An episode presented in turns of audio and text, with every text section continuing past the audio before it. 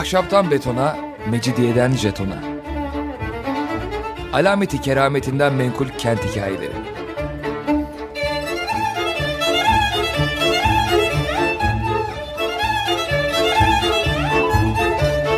Hazırlayan ve sunan Pınar Erkan.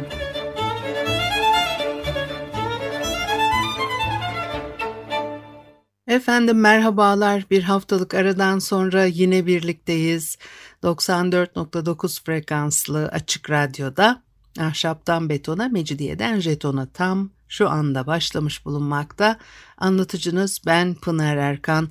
Elektronik posta adresim pinarerkan.yahoo.co.uk Bugün programımızda biraz şekerli, şerbetli, helvalı bir şeylerden söz etmek istedim. Ee, o kadar tatlı bir bayram e, geçiremiyoruz. Öyle veya böyle bir e, keyif oluyordu. Bu bayram maalesef böyle oldu. Ben de yine e, 19. yüzyılda e, Friedrich Unger'in Osmanlı mutfağı, şekerlemeler, Türk şekerlemeleri, efendim Yunan şekerlemeleriyle ilgili yazdıklarını, söylediklerini sizinle paylaşmak istiyorum.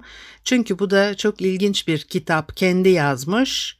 1838 senesinde yazılmış olan e, bir kitap bu. 200 yıl geçtikten sonra yine e, o ortaya çıkış hikayesi, yayına hazırlanış e, hikayesi de ilginç. O detaylara girmeyeceğim. Çünkü e, sarayın helvahanesinden, e, şerbetlerden, şekerlerden söz etmek istiyorum. Vakit kalmaz.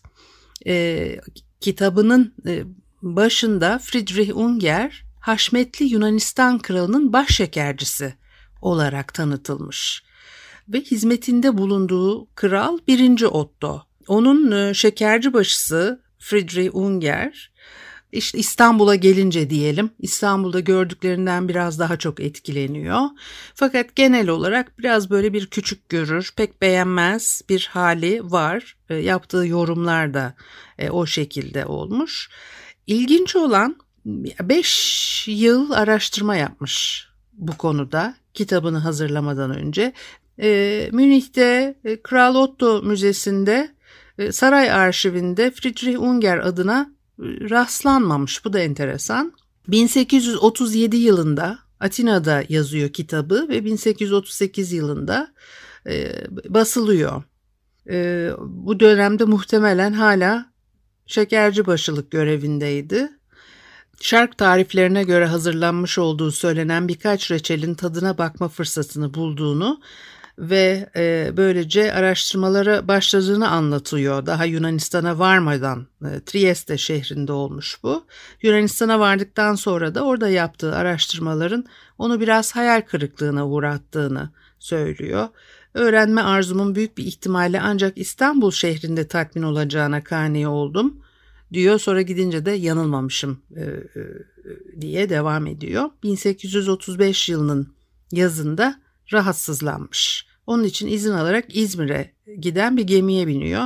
Gemi İzmir açıklarında karaya oturuyor. İstanbul'a gitmekte olan başka bir İngiliz e, gemisine binerek yoluna devam ediyor. Birkaç gün turist gibi şehri gezdikten sonra İstanbul'da şekercilik ve helvacılığa araştırmaya girişiyor. Bu arada Topkapı Sarayı'nın helvahane mutfağını da ziyaret ediyor. Orada da öyle ilginç şeyler söylemiş. İkinci Mahmut artık Topkapı Sarayı'nda oturmuyordu o gittiği zaman. Yeni yapılan Beşiktaş Sarayı'na taşınmıştı. Fakat tam o sırada da yazlık olarak e, e, Beylerbeyi Sarayı'na gitmiş padişah. Dolayısıyla Unger'in e, padişahın resmi ikametgahı olan Beşiktaş Sarayı'nın mutfaklarını e, gezmesine izin vermemişler. E, keşke biraz görebilseydi mutlaka bize ilginç şeyler e, anlatacaktı. Çünkü çok fazla bilgimiz yok bu mutfaklarla ilgili. Unger'in ziyaretinden aşağı yukarı 20 yıl sonra başka bir aşçı e, yeni inşa edilen Dolmabahçe Sarayı'nın mutfaklarına girebiliyor. Müthiş güçlü tavsiye mektuplarına sahip olması sayesinde ve saray aşçıbaşısının yakın arkadaşı olan e, Monsieur Rocco Vido'yu tanıyormuş o sayede e, saraya e, girebilmiş. Bu mutfaklar çalışır halde olmasına rağmen Sultan Abdülmecit daha saraya taşınmamıştı. Taşınsaydı belki o da e, içeri giremeyecekti. Kitapta yer alan bazı şekerlemeler artık bugün yok. E, çağla reçelinden söz ediyor. Bilmiyorum acaba çağla reçeli hala yapılıyor mudur ülkemizde? Adaçayı mazası reçeli diyor. Bunu da bilmiyorum.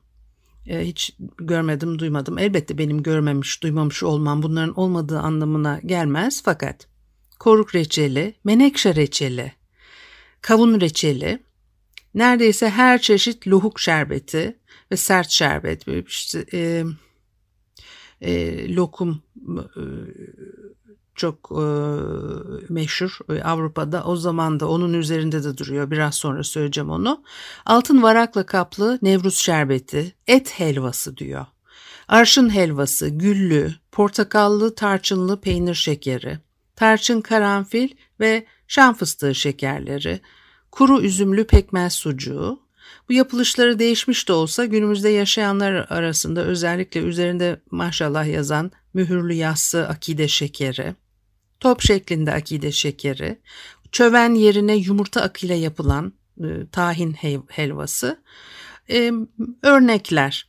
Malzemeler arasında misk, afyon, menekşe çiçeği gibi bugün hiç bulamayacaklarımız ya da zorlukla bulabileceklerimiz var. E, bu tariflerin bazılarını oldukça detaylı anlatıyor.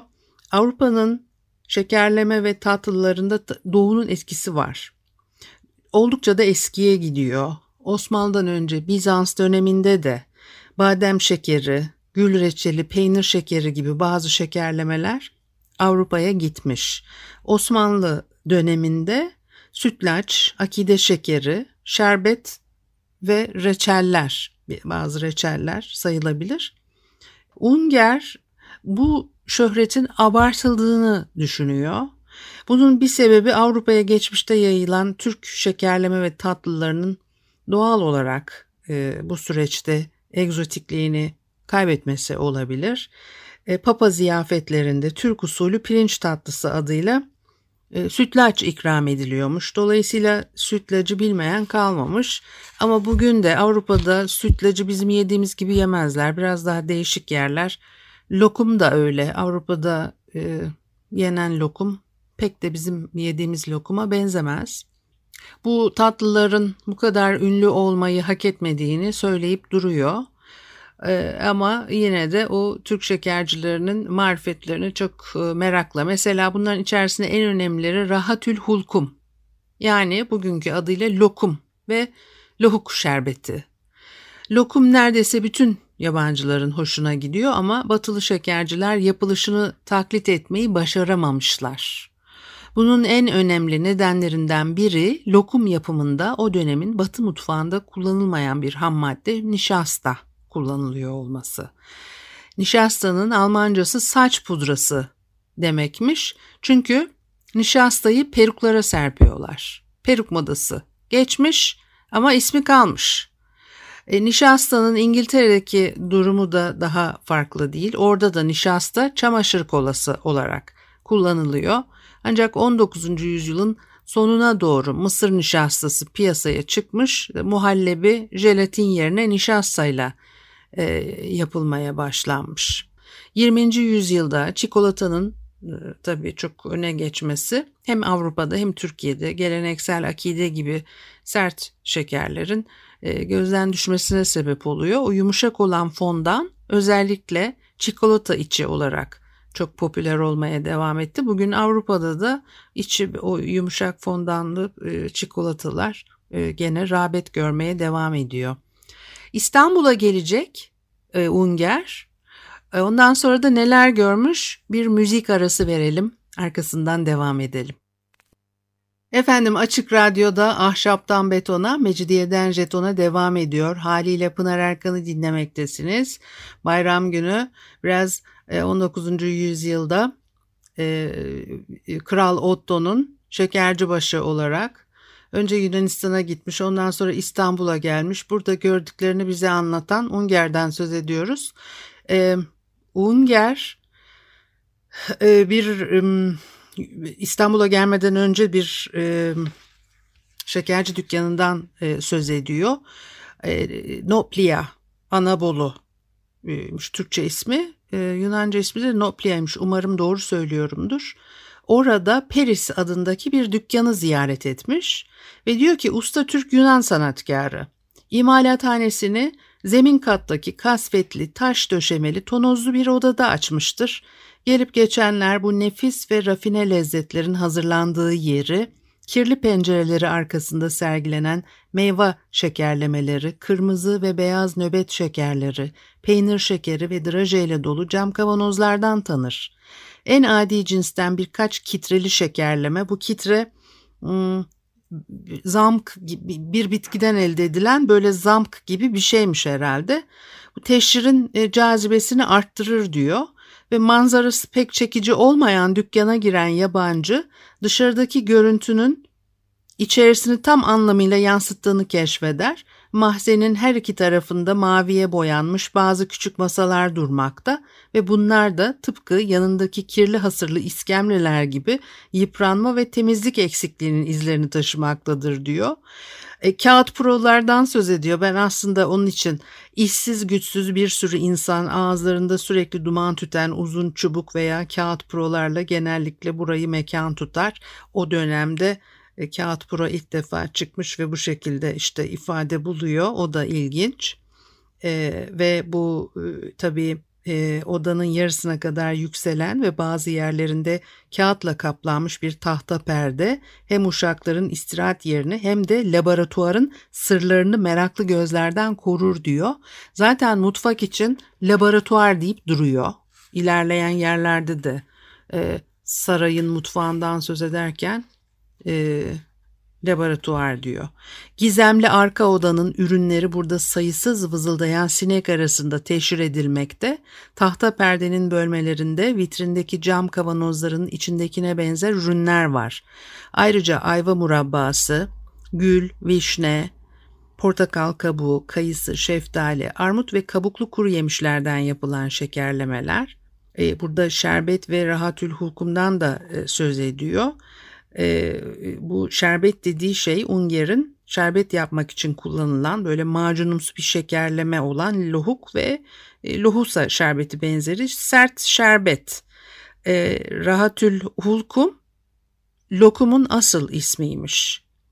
Cam kutuda birkaç Avrupa tipi badem şekerlemesi. E, helva ve papyo diyor. O papyo da kağıda sarılmış akide şekeriymiş. Yanında duran bir masada bunların haricinde tabaklarda baklava ve bir tür yağlı hamurdan yapılmış çörekler var. Bunlar da dahil edilince aşağı yukarı tüm Yunan şekercilik ürünleri sayılmış oldu diyor. Pek de böyle e, memnuniyetsiz.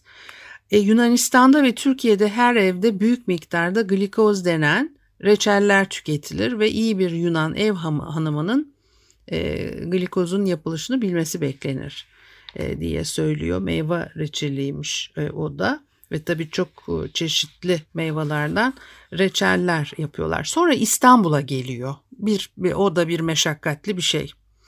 Ee, İstanbul'un önde gelen şekerci dükkanlarını ziyaret etmiş. Onları da pek beğenmiyor.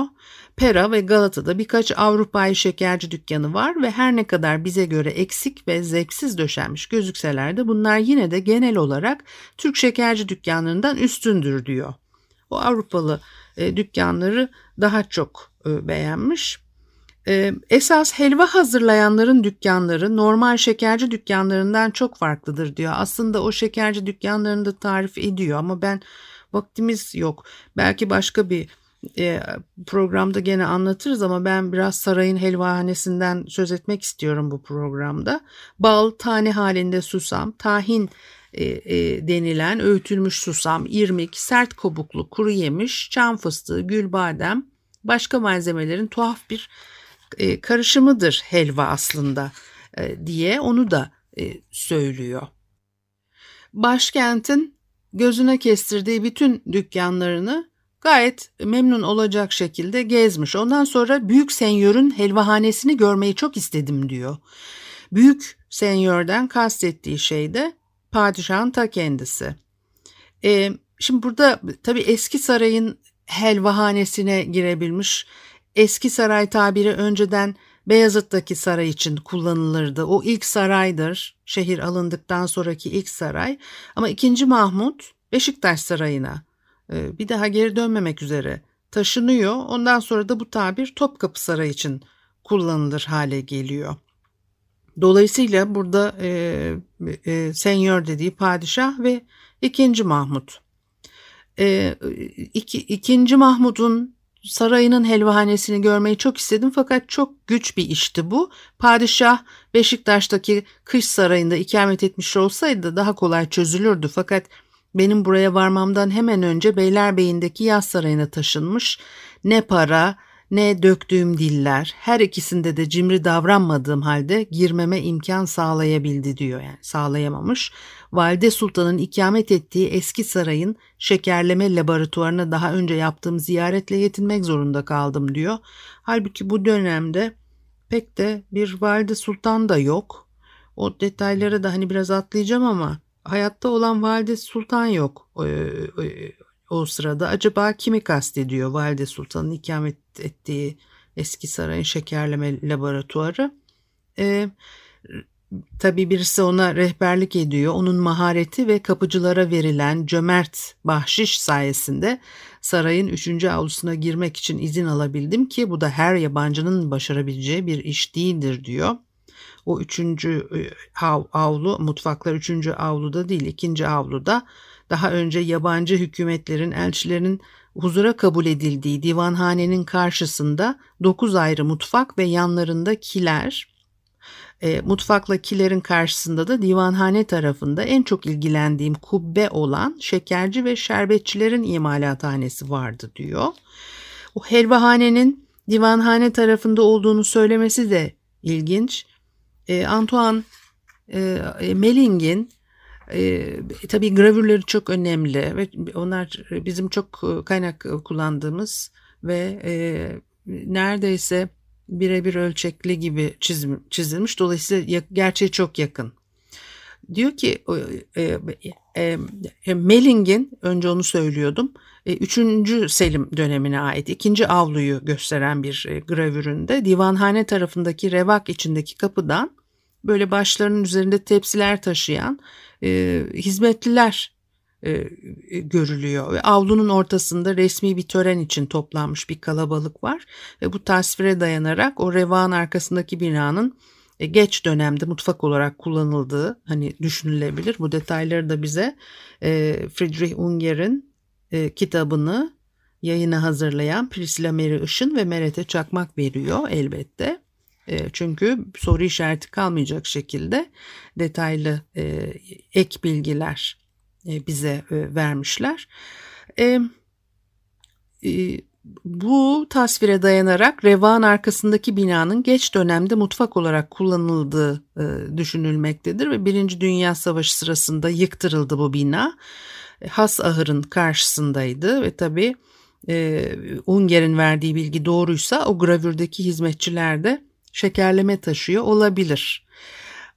Evet Mutfaklara bakıyor ilk girip bunlar kocaman isli kubbelerden ibarettir diyor ve her birinde iki veya üç kocaman fırın bulunur. Bir tarafta ortasında odun kömürü ateşi için uzunlamasına bir oluk bulunan çok büyük ocaklar e, vardır. Ya Topkapı Sarayı Helvahane mutfağında e, günümüzde hala e, duruyor onlar. Yemek pişirilen kulpsuz kalaylı bakır kazanlar. Bunların üzerine oturtulur. Onun dışında yerde alçak masalarda birkaç adet biçimsiz ağaç havan eliyle taş havanlar, sayısız büyüklü küçüklü tencereler, değişik şekil büyüklükte kap ve kaçaklar etrafta durur. Bunları da beğenmemiş. Eski saraydan taşındığından beri padişah e, dokuz büyük mutfaktan sadece iki ya da üç tanesi kullanılıyordu diyor. Elbette e, zaten bunun için e, yerleri beğenmemiş diyor ki çamur içerisindeydi ve hani biraz da hayal kırıklığına uğradım. Çok soru sordum soruları da cevap vermediler diyor. Ee, mesela işlere nezaret ediyor gibi görünen öteki çalışanlar gibi hünkâr helvacısı olduğunu düşündüren e, beyaz sivri uçlu keçe başlık takmış bir Türk çalışanların sayısı bazı ürünlerin yapılışı gibi konularda rehberim yardımıyla ona yönelttiğim sorulara kısacık cevaplar verdi diyor. Ondan hayal kırıklığına uğramış. Biraz da arkasına bakmadan kaça kaça çıkmış oradan o da anlaşılıyor. E, tabii o yani 1835 senesi gibi düşünürsek bunu e, İstanbul'u ziyaret ettiği zaman 2. Mahmut artık Topkapı Sarayı'nda oturmuyor. Dolayısıyla da sarayın mutfakları tam kapasite çalışmıyor. Muhtemelen e, bu sebeple çünkü ondan sonra İstanbul'a gelen başka bir aşçı var ve o aşçı tabii e, Dolmabahçe Sarayı'nda henüz daha Abdülmecit e, saraya gelmeden önce saray mutfakları çalışır haldeymiş ama Abdülmecit henüz daha saraya gelmemiş. Muhtemelen onun için girebildi oraya. Orada o gördükleri çok daha e, e, padişahın sarayına dan bekleyeceğiniz e, türde şeyler. Gene de yetiştiremedik. Bir program daha muhakkak yapmak isterim bu konuyla ilgili. Haftaya görüşene kadar hoşçakalınız.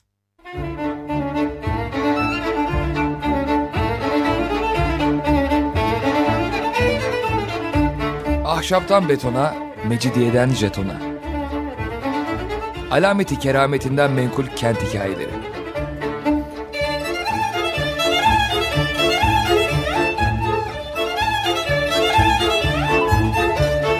Hazırlayan ve sunan Pınar Erkan.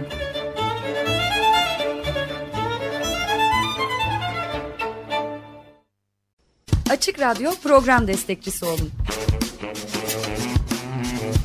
Bir veya daha fazla programa destek olmak için 212 alan koduyla 343 41 41